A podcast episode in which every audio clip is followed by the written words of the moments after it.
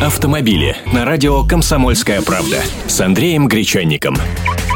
Здравствуйте! Хорошая новость к отпускному сезону.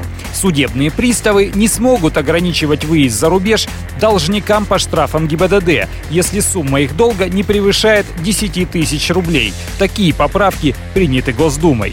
В настоящий момент при наличии задолженности могут запретить выезжать из страны, даже если зависли сущие копейки. А штраф, как мы теперь точно знаем, может легко нарисоваться сам собой, даже если вы его добросовестно и в срок оплатили. Потому что некорректно работает информационный центр, который контролирует поступление платежей.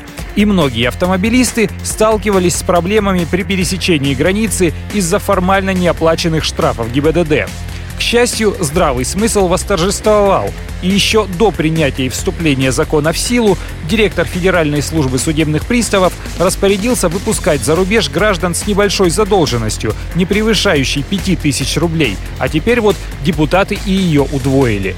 Но все же это не повод порвать и выбросить штрафную квитанцию. Сейчас неплательщику может грозить арест до 15 суток и даже до 50 часов принудительных работ. Автомобили с Андреем Гречанником.